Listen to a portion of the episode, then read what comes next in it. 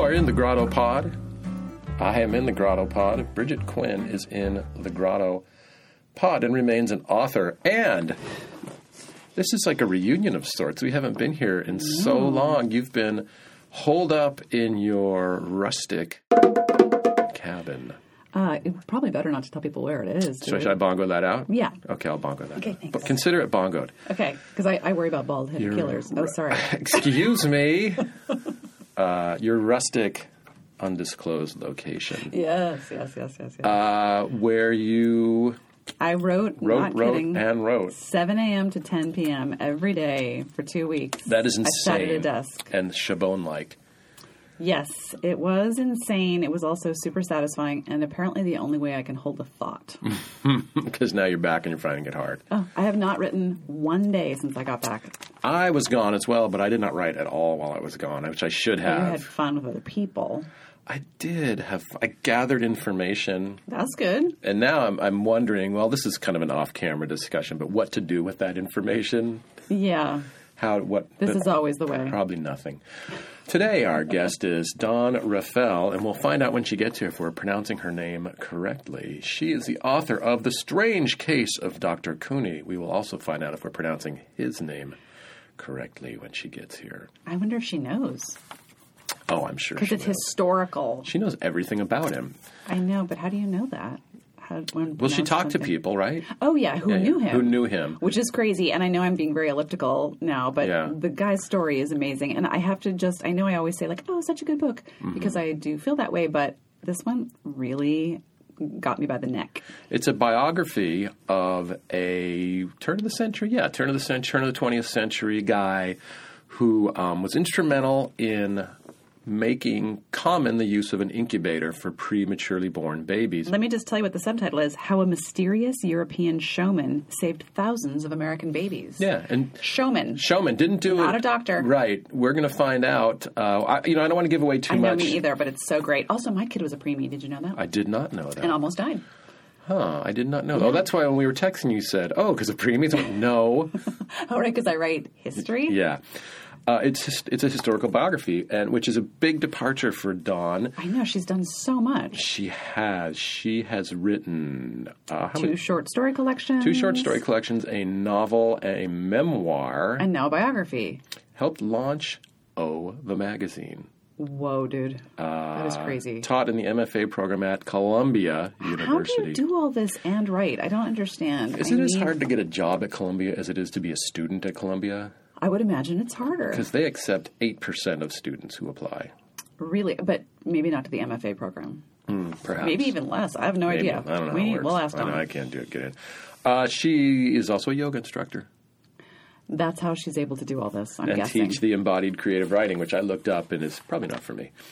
because of the embodied part. And the tea. Oh yeah, I just had some green tea. It was awesome. Yeah, was it included in the purchase price? It was. Oh, nice. Um, so yeah, we're going to talk to Dawn about a number of things, not the least of which uh, is something that that was the sound of me throwing I my notes on the floor, that. discarding my notes. Uh, not the least of which is something that fascinates me, which is the process by which someone gets an idea and Sorry, my agent's calling. oh really wow that's pretty cool I hope it's good news, don't you? Yeah, I do Okay, back to Dawn. back to Dawn. Um, how one go? Do you want to get that? Is that should I Uh, pause and let you get? no, the, but let's you finish can call the her intro after. Yeah. Bridget got all squirrely there for I a know, second. yeah, look how excited. It's like a boy called me. oh my gosh, it's my agent. Um, how one goes through the process of deciding an idea is interesting enough to pursue, and Yeah. then pretty much ditching all the processes by which she has worked in the past yeah. And following this, I thought one thing that was really interesting about this book to me that I liked a lot, and I'm going to stop using the word interesting because it's trite and overused, was how she would alternate chapters about the doctor's life with chapters of her pursuit of learning about the doctor's life. That's part of that's like my favorite part practically. Mine too. I know it's so interesting and I like that kind of braided story. I also Mm-hmm. always love that kind of detective Yeah, me too. thing. Because when uh, you know, I had the question from the get go, like how in the world, you know, because it starts with a scene from 1888. Yeah. that has very specific details, and I say, think, how is she getting these details? It's So cool. It's so cool. It's so inspiring to me as a person who writes about history. And actually, um, parts of the book take place at one of the World's Fairs. Yes. And I've just been doing research on two other World's Fairs. Not the same ones? Nope. Uh, one also in Chicago, but an earlier one. Mm-hmm. And um, and so have been all kind of like keyed up about World's Fairs and So how cool they are and these World's crazy. zone.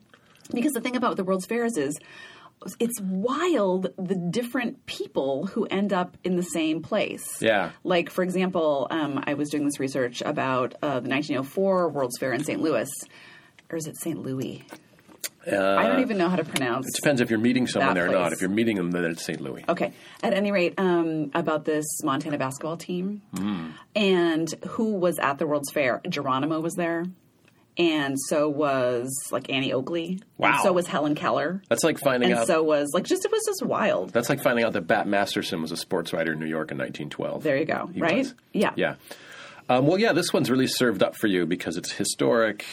It's Yeah. a biography, which is it. kind of your your shtick. It is my shtick, and I really, really loved it. And I thought she, um, I thought she handled both parts of the narrative in just this really sure-handed way, where as a reader, you just feel in total like, ah, I know this is going somewhere good. Well, and she put herself in it. yeah, Which is an interesting thing to try to. And there I go again. Interesting. Which is a, is a difficult thing to finesse. It's a challenge, and I think she does a good job. And I think she's here. Maybe the So doorbell just rang. Let's get Let's just uh, go out of this intro to the horse's mouth. and just go get her. okay.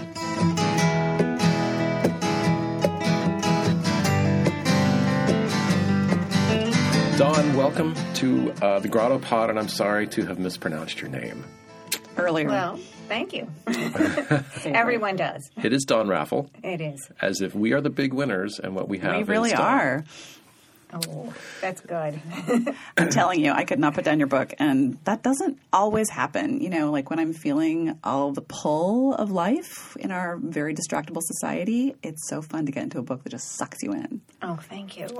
It, it's definitely it's definitely a um, couple long sessions type of book, and I think some of that, maybe a lot of that, is due uh, in part to how, as, as a writer of fiction, normally, how did you learn cliffhangers?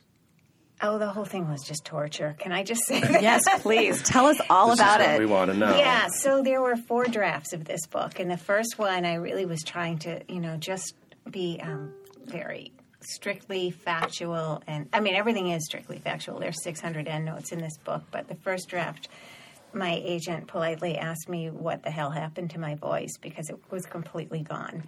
Um, so I had to structure and restructure it and try to. Um, stick to the facts but inflect the language and work with the composition to also try to give it a narrative arc that didn't just sound like then this happened and then this happened and then this Always happened. the trick with nonfiction. Did the Yeah. first draft include the chapters about you pursuing the book? no it I did love not. those. and that has met with mixed reactions people I'll either bet. love it or hate it. Oh, really? I- I yeah like some it. people have felt like you know she could have just put that in a little front note um, but no it wasn't in the first um, drafts and i think also I did really want to make it clear that I am not a scholar or an academic or a neonatologist writing this from that perspective. So I sort of wanted to see, you know, let the reader see the process that I went mm-hmm. through to get the story. Mm-hmm. That's a that's a clever way to do it. Uh, before we get any further,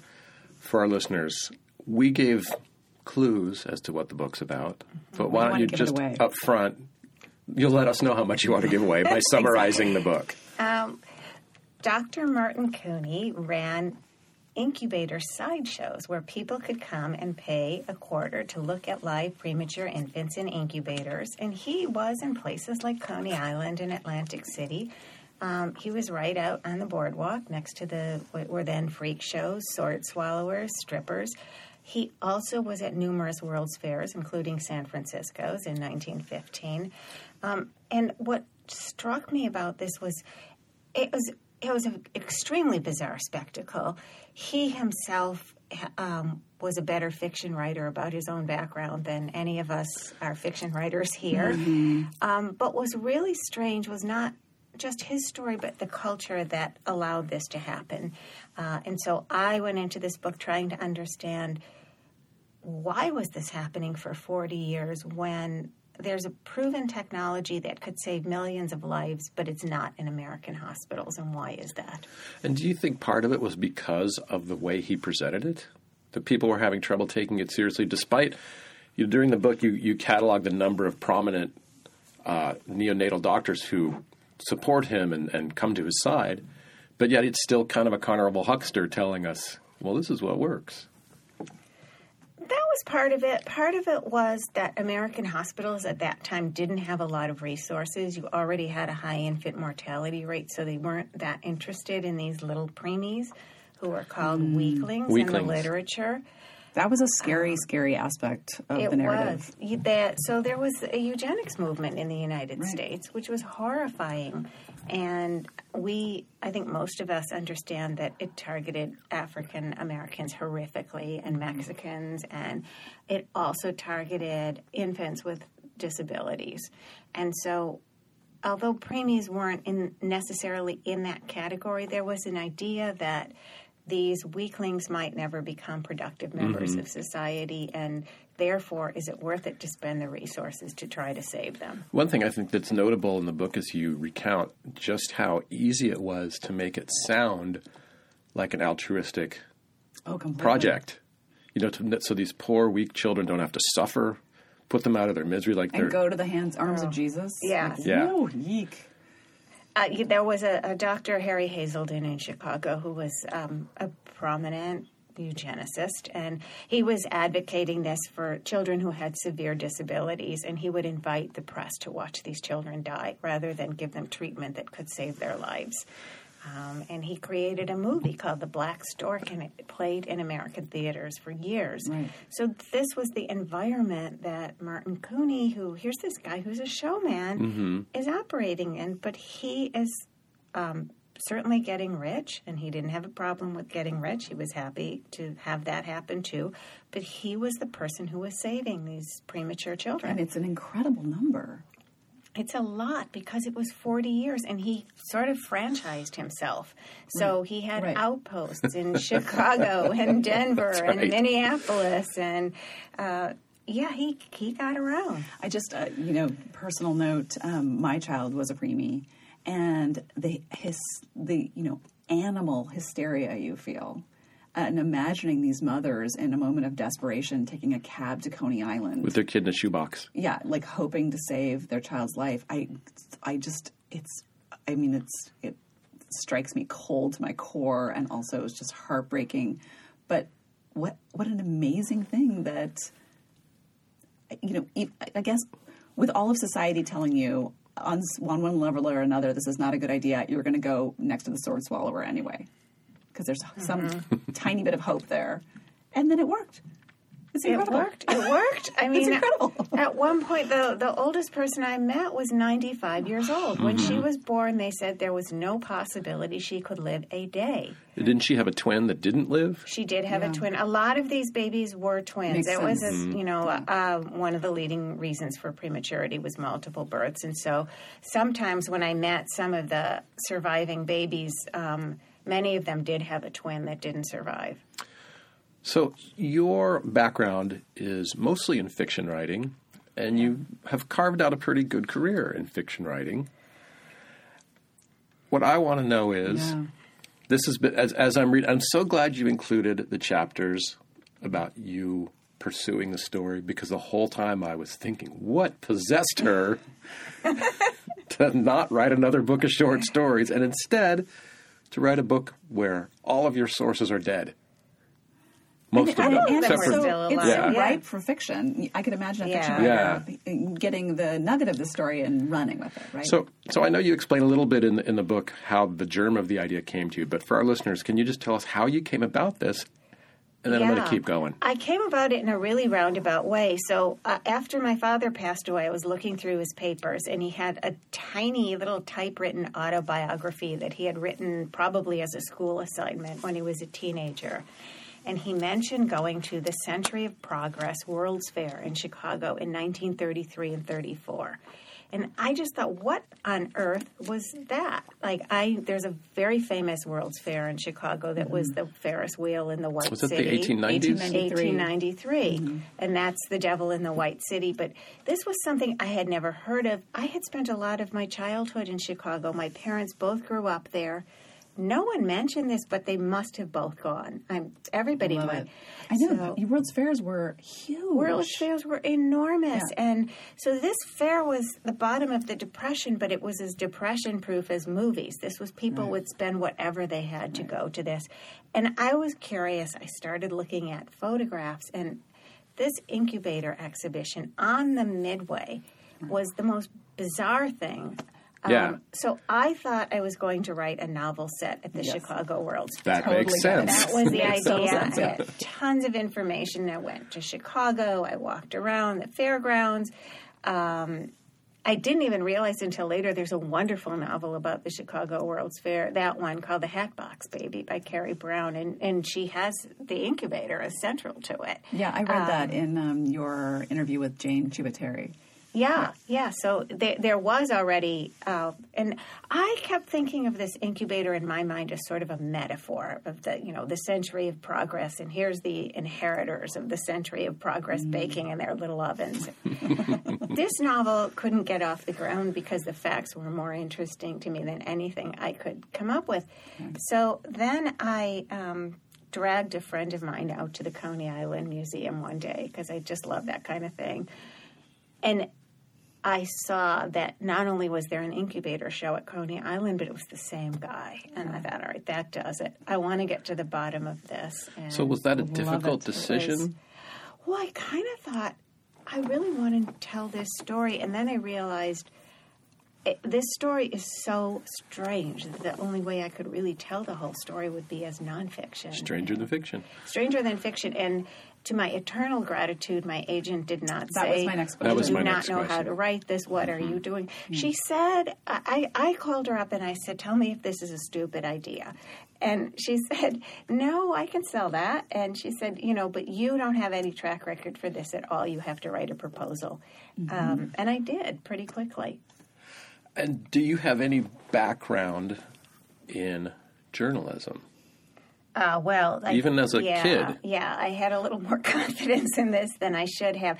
I went to journalism school for two years at the Okay. Medill School of Journalism at Northwestern. That's a and background that's in a big deal. Yeah. That was a big deal, except I bailed out after two years, and I um, instead got a degree in semiotics, which is completely Oh, utterly so useless. 80s. Was this the 80s? It was the end of the seventies. End of the 70s. Okay, same time, yeah. Like the most useless college major that you could probably have. Interesting, fun, Yeah, super absorbing, but not with many practical applications. I was a magazine editor for a long time, so I had done Yeah. um, profiles, but you know, a magazine profile. Because I thought you were a fiction editor. I was a fiction editor for many, many years, and I also was an articles editor as as magazine fiction sort of dried up, unfortunately. Um, I got into editing articles, so I did see what uh, magazines' fact checking standards are, which are actually stricter than most Oh, book fact checking so standards. You can't strict, say anything unless you can prove it twice. Right. So I did have that in mind. But as far as the task, um, I was clueless. I if I had known what I was getting into, I Yeah. probably would never have done this. well, and I think you do a good job in those those chapters about yourself of showing how it just sort of unfolded. It, it was clear you didn't come into it with an idea of how much it would take and what it would take. It just every door led you to another door. Yeah, it did, and I so I myself bought Martin Couney's very well constructed fabrication of who he was when I started Right, this. of I course, thought yeah. that was so s- strange; it must be true, maybe. Um, and when it started to fall apart, and I realized no, um, none of this story is the truth. I, you know, I doubted myself at first. I kept looking and looking. Um, I was incredibly lucky to find Dr. Lawrence Gartner, who was a leading neonatologist, and he now lives in Southern California. And he had a, a lot of his research about this that he hadn't published, which he shared with me. And so when I would find something, I he was very helpful. I would sometimes parse it with him as to, you know, do you think he really was a doctor? You know, and Oh, right. um, it's very, I don't think it's too much of a spoiler here to say he wasn't. It's really hard to prove a negative. So it was just sort of Right. overwhelming circumstantial evidence. And does it matter Right. that he was? It doesn't matter. He- He saved all these lives. I think it makes him more interesting. Me too. I think find that it- he- yeah. I think it him- also there is like this the century of progress. Like what could be more American optimism? Exactly. Yeah. Like he's an American archetype. I'm just going to do it myself. But I did feel like um, he is sometimes viewed as having been simply self-serving, Mm-hmm. and I, I have to say, if you if he really did have all the medical credentials that he claimed to have, and then decided, well.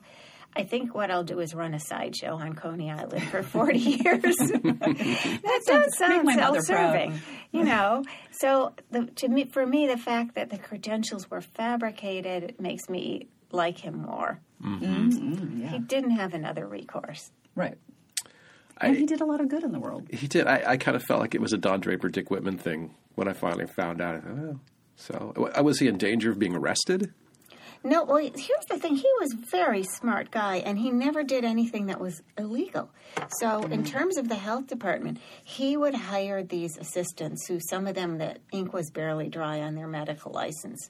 They were actually, he got better doctors as time went on, but he was um, supremely oblique about himself, and he would just say to his assistant, "Oh, um, could you fill out this paperwork for the health department, please? Or could you examine this child? Or you know, on a sad occasion, if a death certificate had to be signed, you know, could you handle that for me, please?" So he wasn't really even examining the children himself. He was really just kind of the front person, and he had a doctor there. It really was the nurses who were doing the heavy lifting. Per usual, probably. Yeah. So, what's it like after being a fiction writer for so long to have a character like this living in your head that you can't really control the way you control a fictional character? Yeah, it was intense and sometimes exasperating where I just felt like, oh, come on. Like, I mean, you know, For sure. he's At a- least he's dead. Yeah, That's well, good. He he um, also the closest living relative I could find was his grandniece, who Mm-hmm. um, he brought over from Nazi Germany. Um, Yeah. her parents when she was a baby, so she didn't even have the full background. She Right. knew some things, um, but there wasn't. Um, there weren't grandchildren. Thank goodness there wasn't an estate that I had to deal with. You know. Absolutely. Um, Speaking I from experience, what a nightmare. yeah, I have a friend who wrote a literary biography, and it was a nightmare because the estate was making things really difficult. On the other hand, he left almost nothing in writing. Right, which is the temptation to make it fiction, right? Um, that you could just jump off. But I love that you didn't because what makes it so thrilling is knowing it's all true. Yeah. Yeah. Talk about some of the dead ends that you got to and how you got around those. Oh, well, the, the one thing I really wanted to find was this 95 year old woman insisted mm-hmm. that he had a book that she saw of his records where he listed all of his patients. And, um, and I saw that mentioned in other places, and I really, really wanted to get that book. And I, I think somebody just threw it out after he died, It would honestly make so much sense. um, so that I missed.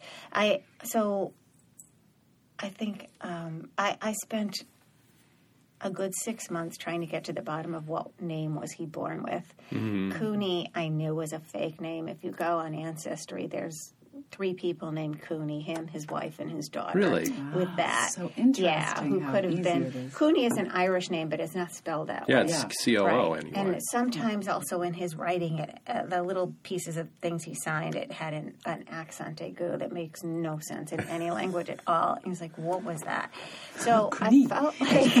that was the heavy metal Right. version. Um, You know, but I couldn't get to the bottom of even like where's his immigration, where's his naturalization. I don't know what name he had, and I finally, you know, someone more experienced would have known earlier. Go to the surrogate court and dig out the will of anybody who's related to him who has one, and so that was the day I found that his daughter had a will that went through probate, and in that will, under all the, you know, legalese in triplicate was this slip of paper that was his name change from 1903 in New York State Supreme Court. And it gave me chills because I realized there wasn't any legal or financial reason that needed to be in there. She wanted somebody to find it. Mm-hmm.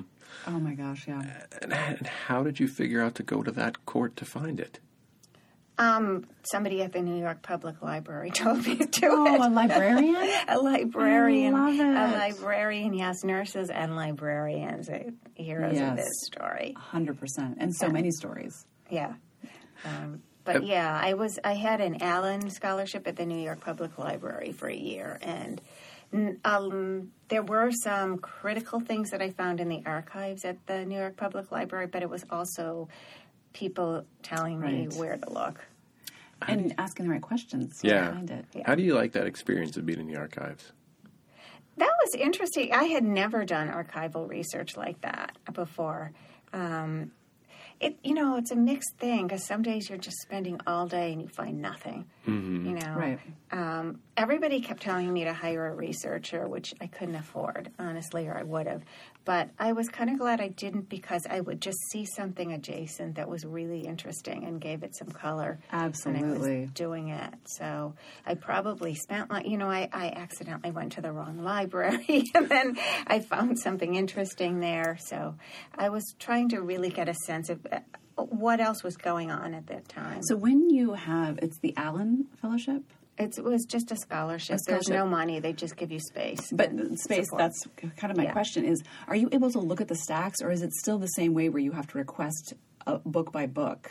Because one of the things that's so fantastic about doing research with open stacks is that you have that adjacent, you know, synchronicity of Yeah. seeing something. Full disclosure to you, Dawn, Bridget is writing a historic biography. Oh. Um, yeah, and, I, and I've been doing a lot of research about World's Fairs, Yeah, but uh, yeah. not to this depth. It's because it's much a much bigger uh, time span. yeah. Um, but I, uh, when I lived in New York and was a graduate student, I had grown up in the West where I had never been to a library that had that system, and I found it really almost overwhelming to have to kind of know what question to ask to get Yeah, wanted. it was not open stacks, but um, that program. What was nice is that because there's a there's a scholar room, you can have the material delivered to you, and then you can keep it there on your shelf. That's really you great.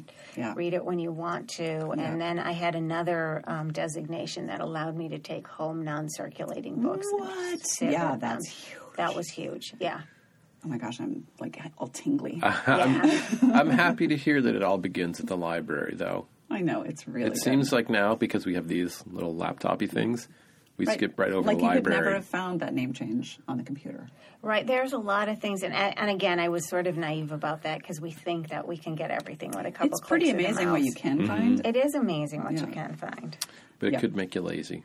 Yeah, I mean, I, I remember um, I did research in the late 80s on these 18th century French artists, and it took me probably six months just to acquire, like, to create a bibliography of what I needed. And I can find every single one of those things online now. Yeah, that I mean, it was unbelievable. ama- well, uh, um, Google Books, which um, Mm. because you can find something that was published in a magazine that went out of business Exactly. in 1898 in Exactly. Google It's Books. huge. And f- That to, was To track down those things Yeah. took me a year. Yeah. And I was able to recreate the entire thing in probably three days. Well, this is why I felt like so there was a group of leading neonatologists in the late 20th century who were interested in studying this, and they called themselves the Couney Buffs. It was kind of a hobby. They were trying to get to the bottom of it, and if they would, tra- you know, somebody would travel to a city where Couney was, and they'd write a report to Now, the see, others. there's a novel in this. Yeah. Yeah. they, they were.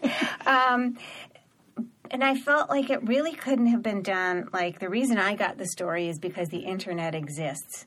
But at the same time, I wouldn't have had the kind of story I had if they had um, tape recorded on cassette tapes interviews with people who are Yeah. no longer living. That so I would never have had access to that. So I really felt like this was another reason I wanted to pull back the curtain on the process because I really wanted to make it clear that it wasn't really just my research. There's, and I would think with any historical project, there's so many people who Yeah. contributed to what we can know. How how when did you start the process? How long have you been working on this? Well, so I first started with the Chicago World's Fair in 2007. I started collecting things about Okay. that. That was my first research trip to Chicago. Now I know there was when I did my first googling of this, uh, a few things that came up were articles about Couney that had been published in 2016. Are you somehow responsible for those happening? Yes, I am. Um, so what happened is an NPR reporter called me, and, and I think it was probably early 2016. Yeah, there was NPR one in Smithsonian. They were, um, oh, how much can I get into with Ooh, that? Okay, so we do have millions of listeners, I so know. so um, so NPR called and they wanted to know if I had met any of the babies who actually remembered meeting Dr. Couney, and I had. And I was writing this book, but I also thought, let's just not be a pig. This woman Right. is 95 years old, Yeah, and right, right. I um, so she did a StoryCorps story with them. That was the most popular StoryCorps story they'd ever had, and in fact, I went through the 700 um, responses on Facebook and found a couple more people, um, including one who's in the San Amazing. Francisco chapter of this book. Um, and from there, there was a flurry of little articles about him. Um, and then there was the Smithsonian article. Um, this woman actually found these babies because of my research. They knew each- each other. I had brought them together. I mean, it's uh, it's such a hard thing, right? Like you've been working on this for years and years and years, and someone kind of scoops it. Yeah. But does it matter now that the book is out? Do you think? Like, did it maybe just pique interest in the I story? don't know. yeah, you don't know yet. How how I don't know. And was there any Yeah. um, question of them giving you a little nod in the articles? Because None. they don't. None. No. No. No. In fact, I read them, thought, "Oh, this must be what inspired her." But then, there's no way she did all this research in a year. No. Oh my God, no, Um, yeah. Well, um, yeah, I mean, some of it I think she she briefly also talked to Dr. Gartner. She was well aware that I was writing this book, and she slapped up a little ebook on Amazon that she's promoting now. Oh no no no, that's whoa. Watering down the That's- Couney, the Couney uh, market. okay. Yeah. That is not okay. So, but let's move on to more pleasant things then. yes. Shall we? Or do you want to keep going? Yes. Okay. No no. You know what I noticed uh, reading the book was as you read the book, so many themes emerge that are sort of central to American life. You know, like the, we you know, the eugenics theme, the theme of near and dear to my heart, Jewish immigration, Yeah. and how a lot of Jews hid themselves, Yeah. hiding in plain sight. Um, I wrote some other ones down, but I don't see them now. But I'm wondering if, as you were writing, were you conscious of these themes being there, or did they just emerge? Um, one of the first people I talked to was a medical ethicist, and he really was the person who said to me, "You know what? Take a look at um, this as a cultural history. So take a look at what else is going on on the Midway at that time. You know, so there was some of that. I had an idea of that cultural history where you saw what was going on with like." Premature babies were on display, but also so-called freaks. Right, And- the girl with the t- extra Right. legs and the extra arm. And, and you had indigenous people who were being displayed as right. savages, uh, and you had um, I mean, in 1904, there was an entire native village, so people could just watch. yeah, yeah, yeah. Um, eh, you know, so I had this idea of creating it as a kind of cultural history, and then World's Fairs lend themselves to that Yeah, so much as yeah. well because the president would always go to the World's Fair, you know, and then so then and I did see, you know, yeah, there was this the you know he was part of this wave of Jewish immigration. Um, I think there's two pages about his hometown, which I can't tell you how long I spent trying to find out, like you there's definitely mentions what of where was this hometown. you know, what was it and what was his childhood like? And again, you know, he managed to conveniently grow up in a place where there's just almost no remaining records that would have helped me understand. But his I mean, the, co- the combination of it being almost the mid 30s, um, Jewish immigration and eugenics is very chilling. Right. Like, and to have this moment And- come together in American history. And it's all fun and games till you realize he better get that niece out of Berlin. right. Mhm. right. Yeah, he was trying to get people out of there, and Mm-hmm. um, you know, he succeeded with some of them and not others. Right. It was very hard in this country, and what uh, the, uh, what I really wasn't expecting to find was a lot of research just showing how um, strongly American eugenics influenced the Nazis. They were Absolutely. inspired by Absolutely. it. you know? And it's funny because you could see, you know, the, there was the argument that before incubators, like, well, these kids are goners, you know, and if you save them, they're just going to be a mess anyway, so don't bother. Don't and and there was here's people texting me, um, and what comes through in the book too is this idea of a little suspicion of technology. You're like, why are you messing with God's work? You know, this is the way it's supposed to be. And to see how it snowballs into, well, if we're getting rid of the weak and infirm, how about the uh, about the blacks and the Jews too? You know, they're not exactly what we want, so let's just get rid of everybody until we hear just Aryan beings. Yeah, I mean that was a big that was a big part of American cultural life. It really was. Well, it was the underside of Yeah. genetics, which became, Mm-hmm. you know, was introduced in the late 1800s. And then when you think of genetics, then you start, you know. I mean, it comes out of a kind of scientific positivism, right? Can do. Right, right. We can get rid of these bad things, but who decides what the bad things are? Right, right. I mean, it is very chilling, and it is this pivotal moment, both in American history and world history. And what's beautiful about your book is how it's captured in totally in three dimensions, at least for me as a reader, um, because it's easy to look back and be just scoff at how idiotic people are, right? Well, and and, it's more with subtlety too. What's what's the decision that you made to balance out uh, a sidebar on eugenics with the doctor's story? Well, I felt like, you know, it's called the strange case of Dr. Couney, and I felt like he's a strange case, but the culture is a stranger case. Mm. And I, when I was reading the medical histories on the history of the incubator and the history of neonatology, I didn't see anything about eugenics. Mm-hmm. I just sort of realized that, oh, this thing is happening concurrently. Was that through studying the World's Fairs and, and the sideshows? Um, yeah, and I did see a little bit. Like the first hint I got of it was there was a letter in a medical journal in 1900 when he was at the Buffalo World's Fair. Almost all the press about the incubator was positive, and there was this one letter saying, "Well, this is a really very sentimental thing. A stock mm. breeder would know to breed only the best and to not." Mm. breed these weaklings who will perpetuate their kind and not, you know, save people who are tubercular because they'll also perpetuate their kind. And so I started to see these threads keep creeping in. And then I did find a wonderful book um, called Every Child a Lion by Alisa Klaus. And she was talking about these better baby contests that were Oh, going yeah. on at the same time. Explain those a little bit for listeners. So it started out maybe as a positive idea. It was a physician and her friend who had this idea that, you know, how could we help Americans raise better babies? It was all this self improvement, and some of mm-hmm. it was positive. It was child care, it was prenatal and postnatal care. But they decided that they would have contests at state fairs the same way you would have a contest for a hog or a heifer or something. You know, women would be motivated to raise better children if they could maybe win a prize at a contest. this idea spread throughout the country so that within three years, the 45 out of 48 states that were then in the Union had these contests where pediatricians would come and they would judge the children based on physical attributes. And it became more chilling as the physical attributes also had to do with like the shape of the eyes, the shape of the nose, the way the jaw looked.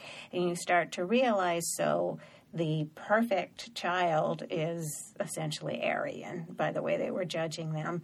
Um, and they would give prizes to the winning children. But I mean, this thing went on for years, and some of it you could say, well, the children got a physical exam, but it was a eugenic contest that was going yeah, on. and we, we're winners. We like winners. Yeah. Oh, we do like winners. Wow, it is it is sobering. You know, and at the same time, here's Couney out there with his incubators, and he's viewed as like a freak show with, you mm-hmm. know, as if you were looking at a two headed calf or something like that. I mean, that is something I often think about in history, sort of like where good and evil comes from. And it's very hard to parse what the source of something is. Like something like a carny sideshow is of great benefit to humanity. Something that started out to raise healthier children has a really dark side. Um, I don't know. It's it's interesting. And, and didn't the, the Better Baby contests outdraw the incubators as a side Oh, yeah. Well, they had better baby contests were a national movement. They were everywhere. Well, they anyhow, were it was investing hundreds, parents. hundreds of pediatricians um, participating in this. Some of them feeling uncomfortable with the setting, Mm-hmm. um, but some of them were really, you know, there was one. Um, uh, she was an obstetrician, I think, or pediatrician on, fi- uh, you know, on the record is saying, you know, her hope for these contests is they'll speed the day when we have the scientific elimination of the unfit.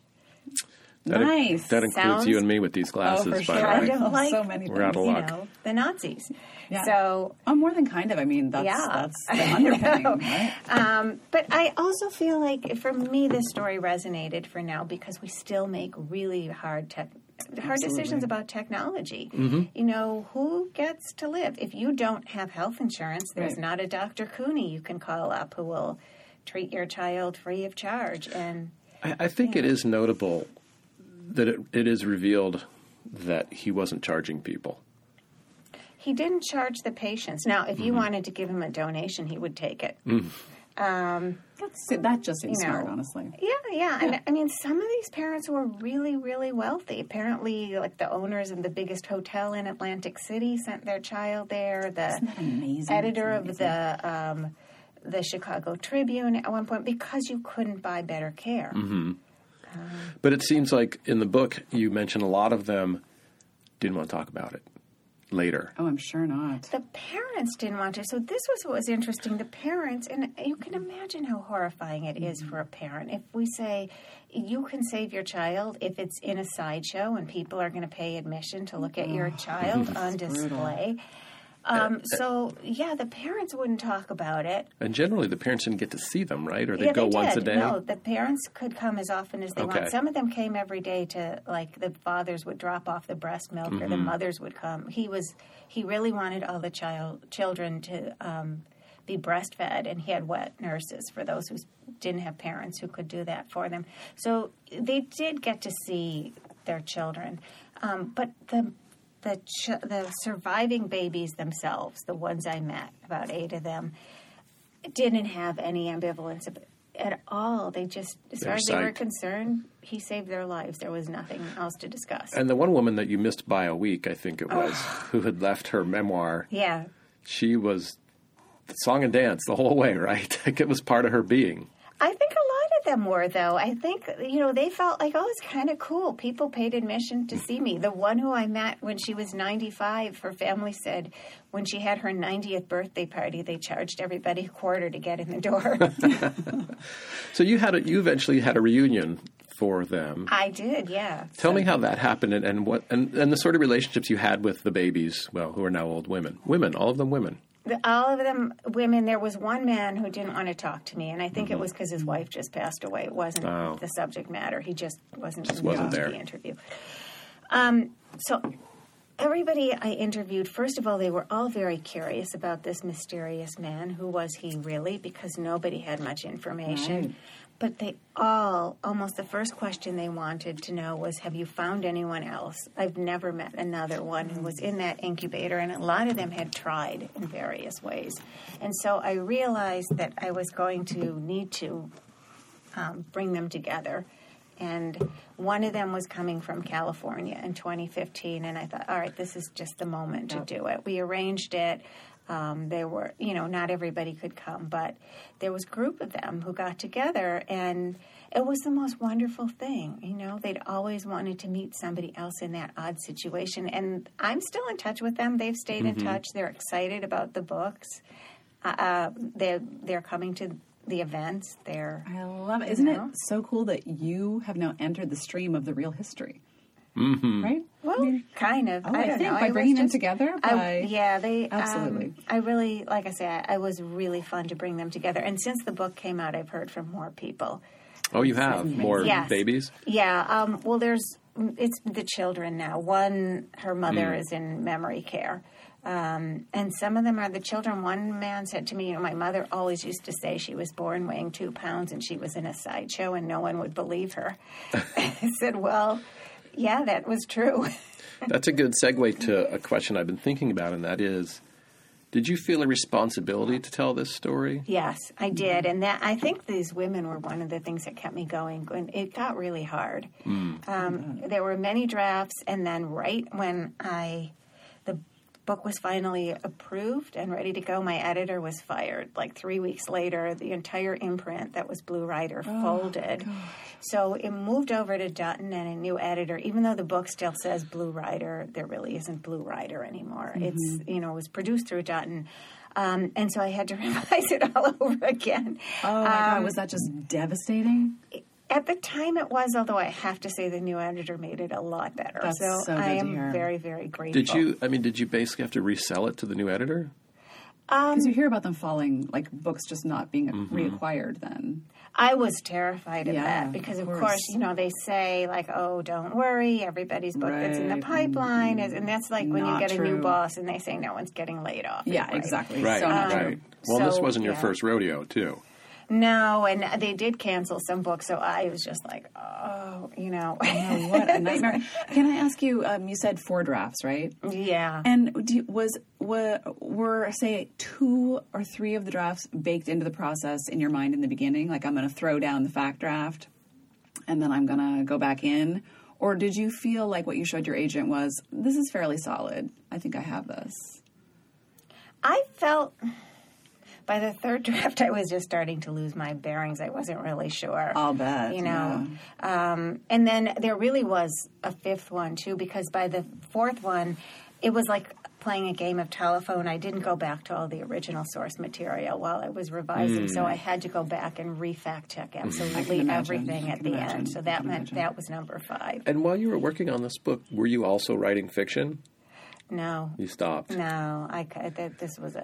Yeah, It was I was working. I work as a freelance editor, mm-hmm. so I was editing fiction and I was editing other books while I was doing this. But What was the time breakdown? How much time in a day did you have to spend on, I guess, money making pursuits Yeah. versus this book? I don't think there was ever any kind of structured schedule. It was sort of Catch as catch can. catch as catch can. Yeah. Hmm. Whew, I am so impressed. I have to say. And you're thinking in the back of your mind, this story needs to be told. I felt like that. I also so oh yeah. To get back to what you were saying, you know, there were times where I felt like I I'm just never going to get this done. it's not going to work. I'm going to have to give them back their money. Um, but I did feel like I, I felt a commitment to, especially the babies. I felt like, well, first of all, also Lawrence Gartner, who had entrusted me with his research, Right. and these real women who entrusted me with their life stories. And I just felt like, uh, you know what, I have to get this done. So you were channeling Couney in a way with your commitment to the babies. I still find him mysterious after all this time. Do you have? I mean, maybe you always had respect for someone like Erik Larson, but Uh, af- I know, like when I read those books, I just go, "But how? Yeah. How?" Yeah.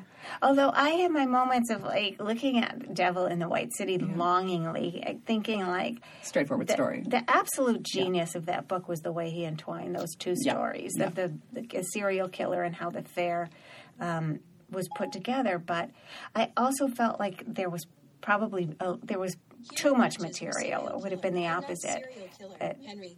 What? Portrait of a serial killer. How to be a serial Oh, that's your killer. that's your Siri. Life and death of a serial killer. That's your. That's Sir Siri.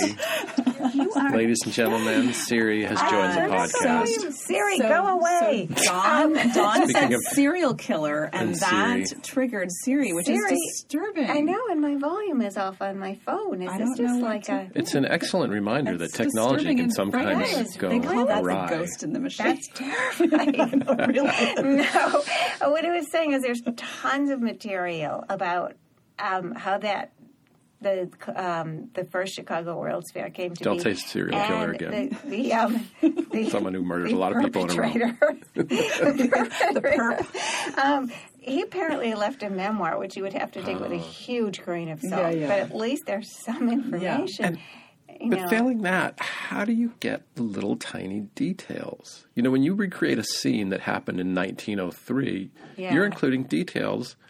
And I know sometimes you say, he must have thought, or, you know, she could have said. I had But to. I don't even tell you what my characters think in fiction.